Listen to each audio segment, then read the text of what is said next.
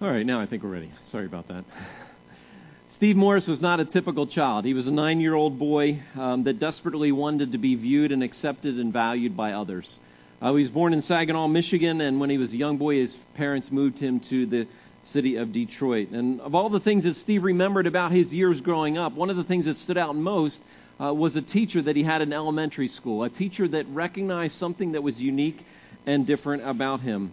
Course, his teacher, Mrs. Beneducci, was a wise woman. She knew that little kids needed to be recognized not just for the things that they did, but they needed to be recognized for who they were and what made them unique and what made them distinct. It happened one day in her tiny classroom there in the city of Detroit when Mrs. Beneducci called all the kids to come into the classroom, and that's where the rest of the story begins. So she called on them. She said, Jesse and Ned, come on, everybody, settle down. We're going to talk a little bit about history. And there was some groans and sighs from the kids as they would prefer to be outside. But she said, It's important that you learn something in school because if all you know how to do is play, then your life won't amount to anything. So she turned to one of the little girls and she said, Amy, who was Abraham Lincoln? Amy stared um, at the teacher and said, uh, I think he had a beard. And all the kids laughed as they heard that reply. And she immediately turned to little Steve Morris and said, Steve, who was Abraham Lincoln? And without a blink of an eye, he said he was the 16th president of the United States. You see, Steve knew those kinds of things. He knew the facts, he knew the information. He had a remarkable gift, and answers to questions were not something that was very difficult for him at all. All right, she said, Abraham Lincoln was the 16th president of the United States. He was the president during the Civil War. And then she stopped. And she said, What was that noise? Who's making that noise? And the kids turned around and weren't sure what she was talking about. And she said, I hear something. It's a scratching noise. I think it might be a mouse. And in that moment, shrieks of, of panic erupted in the classroom, and kids started climbing on chairs and on desks and everywhere. And, and she stopped the kids in the classroom and she said, Wait a minute. She said, Steve, she said, Can you help me? And in a moment, with his chest swelling with pride, he said to everyone in the class, Be quiet. And the classroom went silent. And as the classroom went silent, Steve started to turn his ear and as he turned his ear towards the garbage can in the room, he realized there was a slight scratching noise underneath the garbage can in the room. And he said, It's over there by the garbage can. And Mrs. Beneducci discovered very quickly that a little gray mouse by the garbage can rustling in a piece of papers was something that Steve had found, and it became a mascot for the class for the rest of the year. Something that seemed so insignificant to many people was very significant to Steve because you see, Steve had a remarkable pair of ears in compensation for having been denied the gift of a set of eyes. And so, as the class settled back into business, things as, things as normal, Steve walked out of that room with a sense of pride in something he had. And he's able to take that sense of pride and turn that sense of pride into a popular musician with five Grammys, 17 golden singles, four golden albums, four platinum records. And that little boy, Stevie Morris, that we knew back in Detroit, Michigan, eventually became, does anybody know? Little Stevie Wonder. And that's the rest of the story. Paul Harvey became very well known in, in the 70s and 80s as, as he was a well known radio broadcast uh, re- communicator. He began this. Um, this running episode called The Rest of the Story, and he would tell historical facts about things and give you the backside of the story, the rest of the story of all amazing things that happen all throughout our country and throughout our history. And this morning, we're going to have the opportunity to hear some individuals, to observe some individuals who are going to be baptized, who are going to go public with their faith. But we don't just want to baptize them because they've said they're followers of Jesus. We want to give you a chance to hear the rest of their story. But before we hear the rest of their story, we want to invite you to hear the rest of a story of another man several thousand years ago who was baptized, but we want a chance for you to hear the rest of his story before he was baptized. And so this morning, I don't know where you are at in your faith journey. I don't know if you were visiting a friend and maybe they said, Hey, I'm going to church. Why don't you come along? And you got brought along to church. And or maybe you've been coming here for a while and you've heard things about faith and, and you've heard things about following Jesus, but it's not all made sense and you haven't put all the pieces together. Um, or maybe you've been walking with Jesus for a period of time and you've gone public with your faith. And I think the story that we're going to hear this morning will challenge you as well. So if you have your Bibles, if you would turn to Acts chapter 8. Acts chapter 8. If you don't have a Bible, our guys have some in the back, and they'll pass them out and make them available to everyone. Acts chapter 8.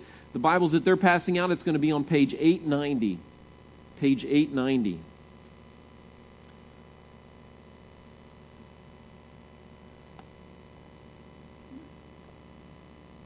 You can also follow along on your phone or tablet. If you have that, just connect to our wireless network and follow along there as well.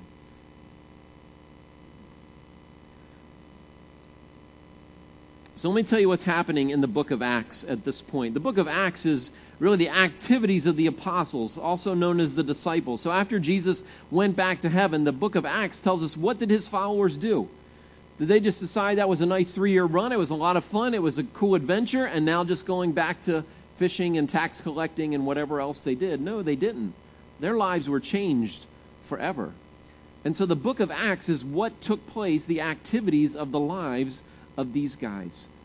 And so that's what the book of Acts is about. And as you read the first couple chapters, what you discover is this message of Jesus, the Messiah, the promised one, uh, was a message that many, many people were waiting for a big celebration was taking place called Pentecost, in which Jews from all over the known world would come annually to the city of Jerusalem for a week long festival, a week long party, if you will.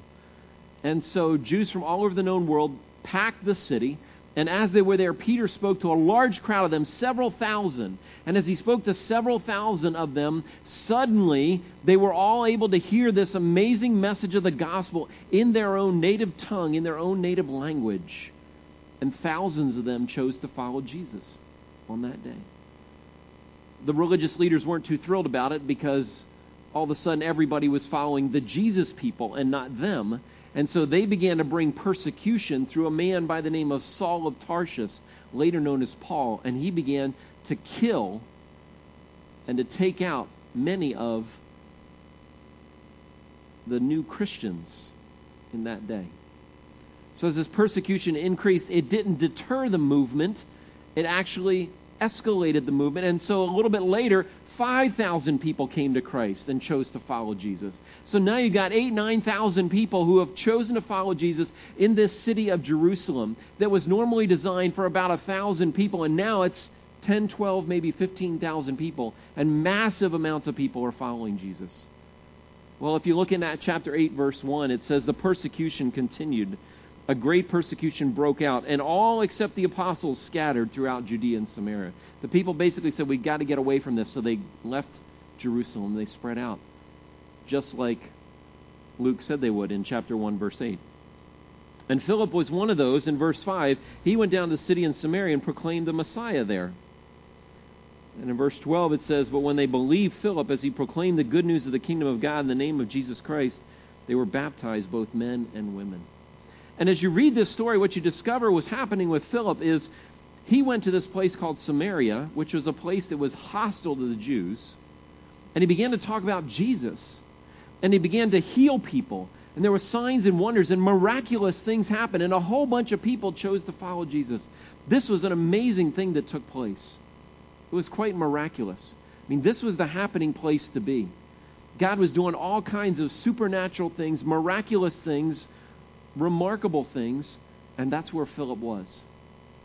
But it says down in verse 26 An angel of the Lord said to Philip, Go south to the road, the desert road that goes from Jerusalem to Gaza. And as I thought about that a little bit more this week, I thought, you know, Philip was at a place where everything was working right. He was at a place kind of, you would almost say it was his sweet spot. Things were clicking on all cylinders. I mean, he was preaching and people were believing and people were following Jesus and people were getting baptized. And God says, I have something else I want you to do over here. And he didn't tell him what to do, just said, go for a walk. That's all he told him. That's all he told him. As I thought about this, I thought, you know, there's some times in our lives when we are busy doing things that seem like the right things to do, and God taps us on the shoulder and says, I want you to take a walk over here where things seem to be going great financially, and God says, I want you to take a little walk over here financially.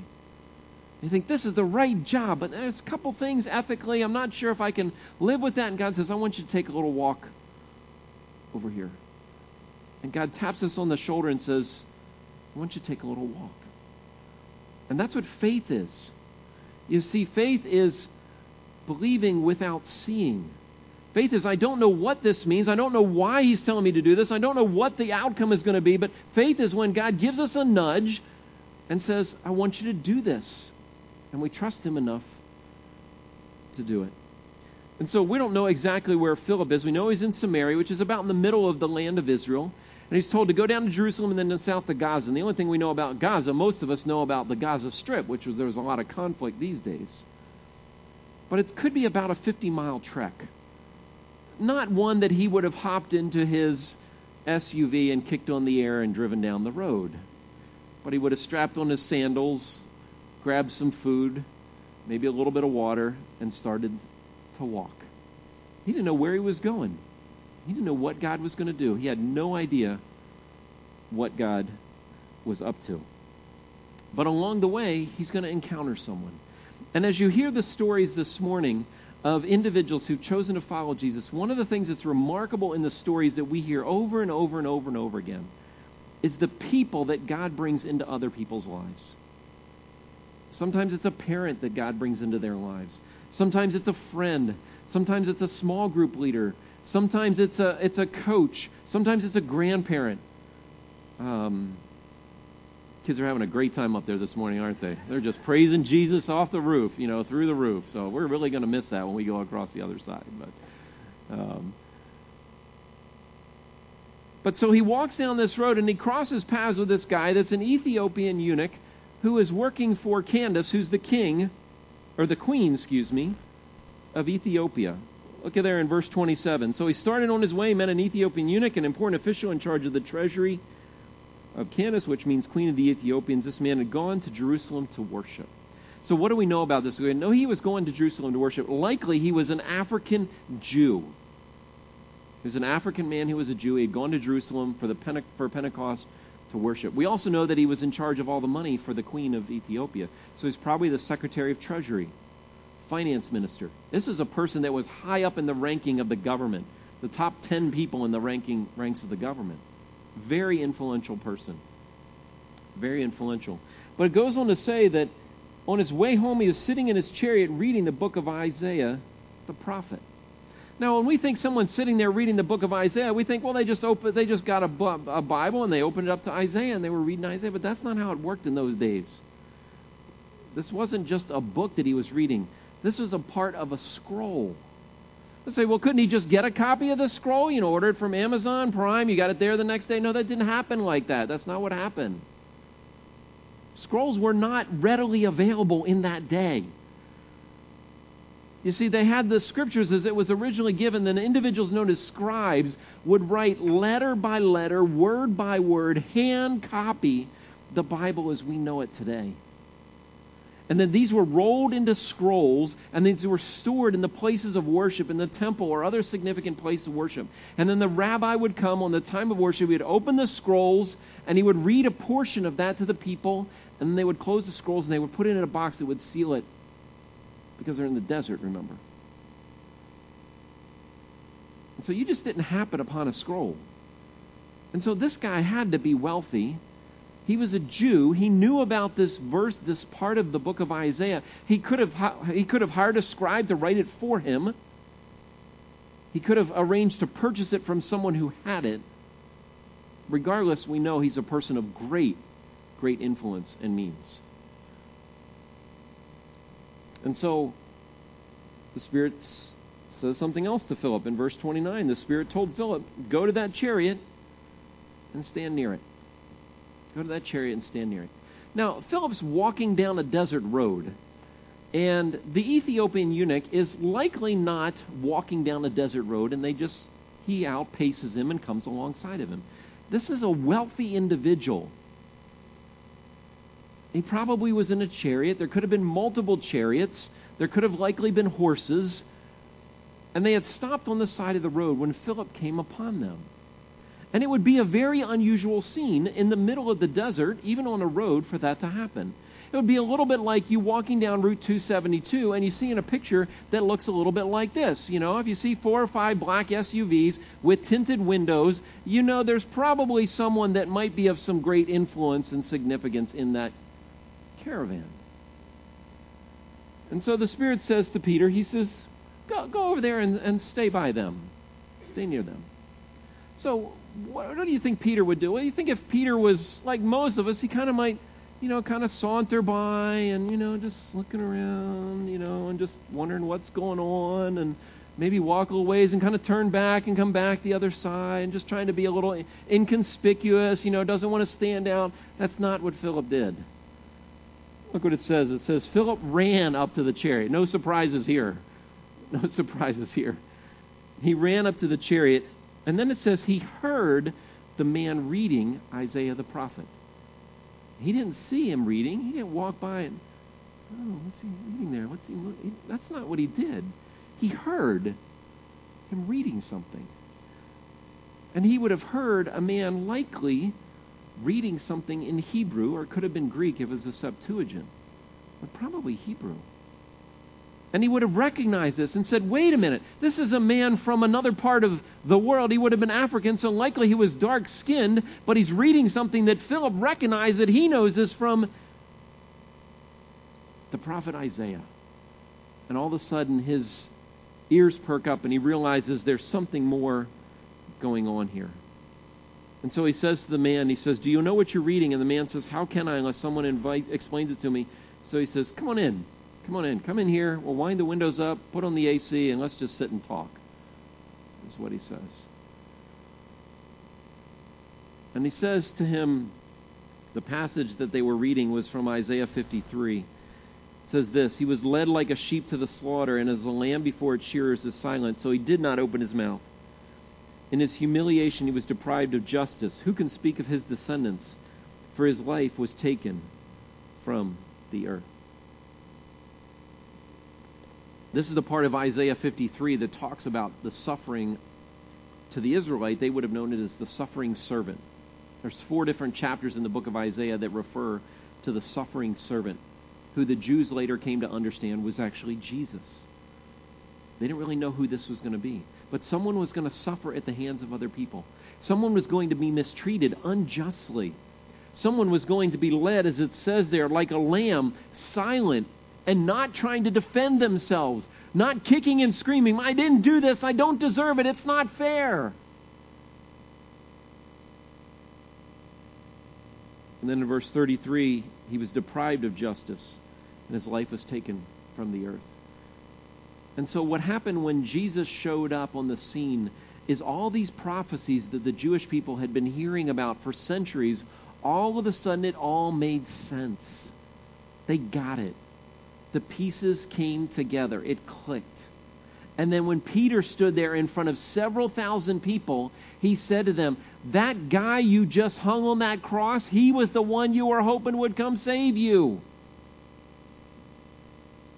And the scripture says that they were cut to the heart. They were, they were convicted. They were pierced. They were like, that's right. It's true. He is the one.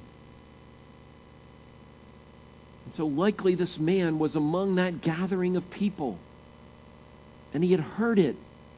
And he wondered about it. And he had questions about it. And he was trying to put all of these pieces together. And right at that moment in time, the Spirit of God brought into his life this guy named Philip.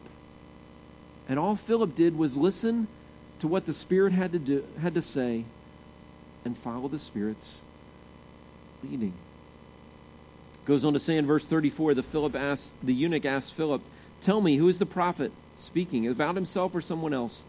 And Philip told him the passage of scripture and told him the good news about Jesus.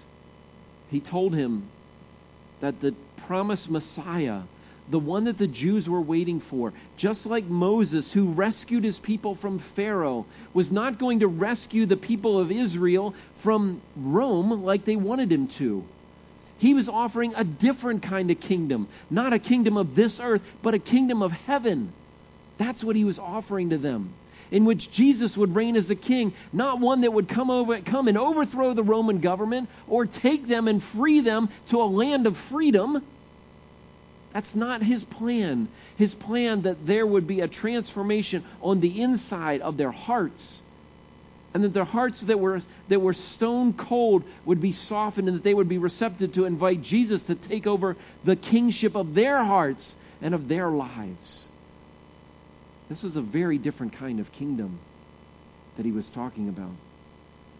And as he explained who Jesus was and that this kingdom, following this king, would not require being part of a revolution, but it would require a submission of my heart, a submission of my will to say, I will choose to follow Jesus and not myself, but I will follow him with my life completely. And upon hearing this message, look in verse 37. It says this it says, If you believe with all your heart, you may. And the eunuch answered, I believe that Jesus Christ is the Son of God. He said, I get it. I get it. Now I understand who Jesus is. Now I understand why he came. Now I understand what he offers to me. And now I understand what I need to do. And he said, I believe. I believe. It's fascinating to me that in this story, instantly he, they came upon some water, which is ironic because they're in the middle of the desert. There's just not ponds of water all over like there is in Lancaster County where you can just find water everywhere. But they came upon some water, and the eunuch said, Can we be baptized? And you're thinking, How do they know about baptism? Isn't that just something we do? How, how do they know about this? No, baptism was part of the ancient, part of the culture, part of the religious culture you see, when someone chose to follow a rabbi or follow in the teachings of someone, they would be baptized because when they were baptized, it meant they had that their allegiance was to the one who was baptizing them. That's who their allegiance was to. It's a very common practice in that day for individuals. It's a little bit like us that when, when we see individuals like the people on the like the crazies on the screen that's going to come up, we know who their allegiance is to, right? That's who we know their allegiance. And if you see me wearing a hat during the summer, you know this is where my allegiance is. And they're in first place. You know, that's where my allegiance is. But I'll wear it even if they're in last place. I'll wear the thing, you know. And then in the fall, when the winter comes, you know, I'll put this one on and I won't be cheering for them. I'll be cheering for these guys. And whether it's the hat or the jersey or the flag in the yard or the, the bumper sticker or whatever it is, you know, we know where people's allegiance lies, don't we? By the team that they follow. That's where we know their allegiance lies. And in the first century, for them, they knew their, where their allegiance lies when someone was willing to be baptized, when they were willing not to keep this private, not to make this so no one else would know about it, but they were willing to go public and let everybody else see that they were a follower of Jesus and they had given their lives to him. And this man of wealth, this man of privilege, this man of significant means was a man who was willing to say to the people that were around him, the people that worked for him, the people that served him, I am a follower of Jesus, and I want all of you to know that. Goes on to say there in verse 38 when they came upon water, the Spirit of the, uh, excuse me, that they. He gave orders to stop the chariot. Then both Philip and the eunuch went down in the water. Philip baptized him. When they came up out of the water, the Spirit of the water of the Lord suddenly took Philip away, and the eunuch did not see him again, but went on his way rejoicing. And as we look at this story, there's a couple things that stand out that are going to be true of the stories that you're going to hear today. One of the things that's true of the stories you're going to hear today and true of this story is that these individuals were exposed to God's word, God's truth. The Bible says that faith comes by hearing, and hearing by the word of God.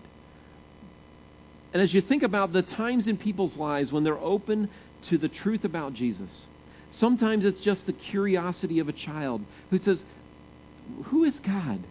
And who is Jesus? And what is heaven about? And, and how do people do people are there people in heaven? And how does someone go to heaven? It's just the simple curiosity of a child that leads them to want to know the truth that the Bible has to offer.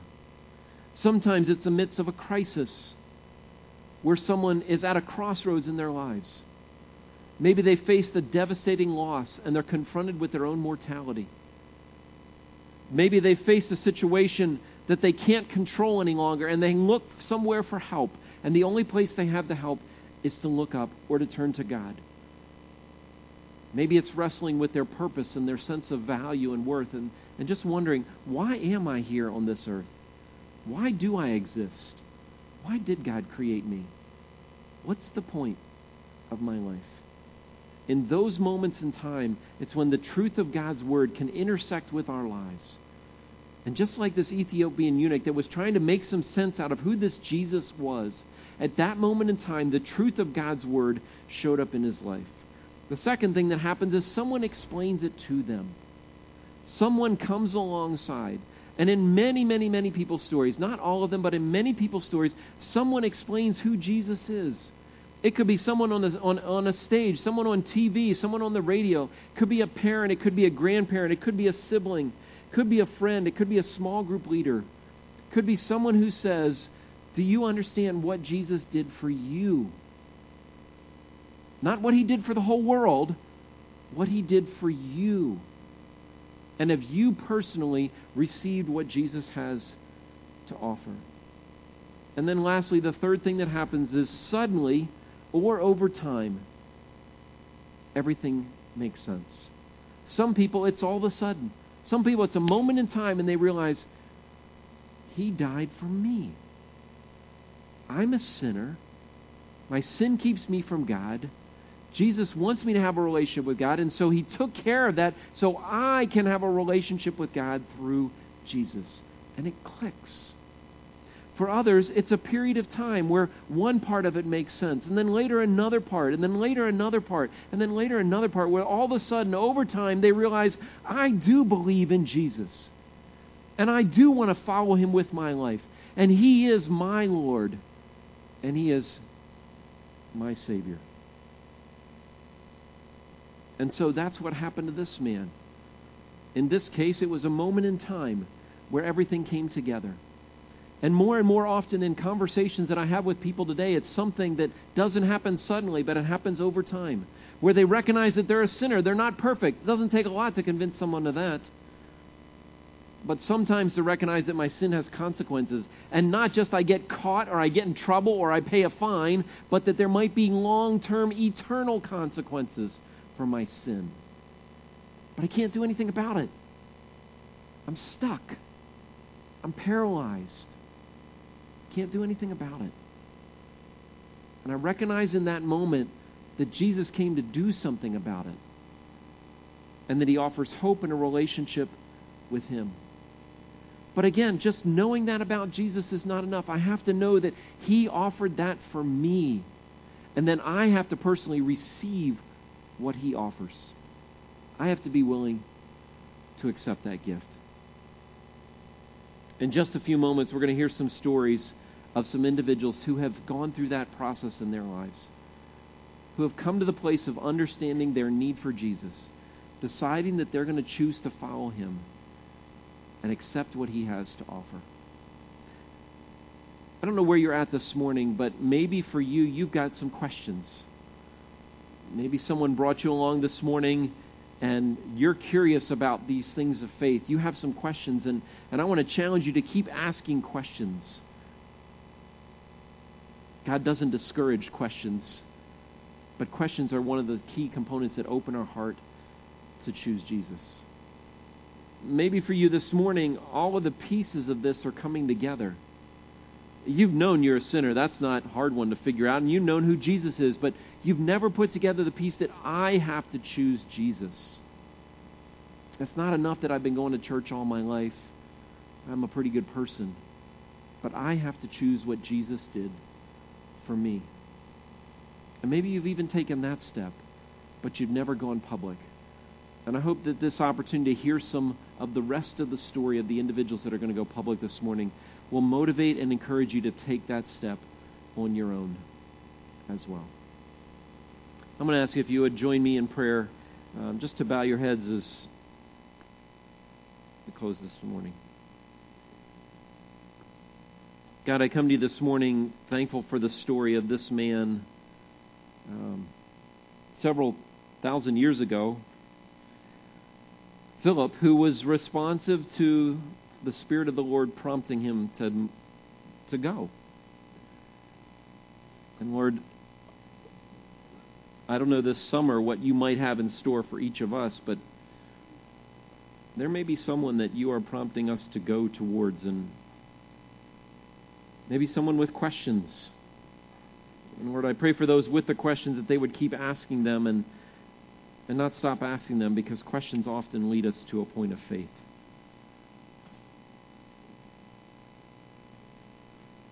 And God, for those who have been asking questions but maybe not getting, but maybe haven't had all the pieces come together, I pray that today might be the day when it does all come together and they realize, you know, Jesus did die for me. And he offers me a relationship with him. And God, for those that have done that, maybe today is the day they say, you know, I need to go public with my faith. I, I'm not going to hide that any longer. I want others to see that I am a follower of Jesus.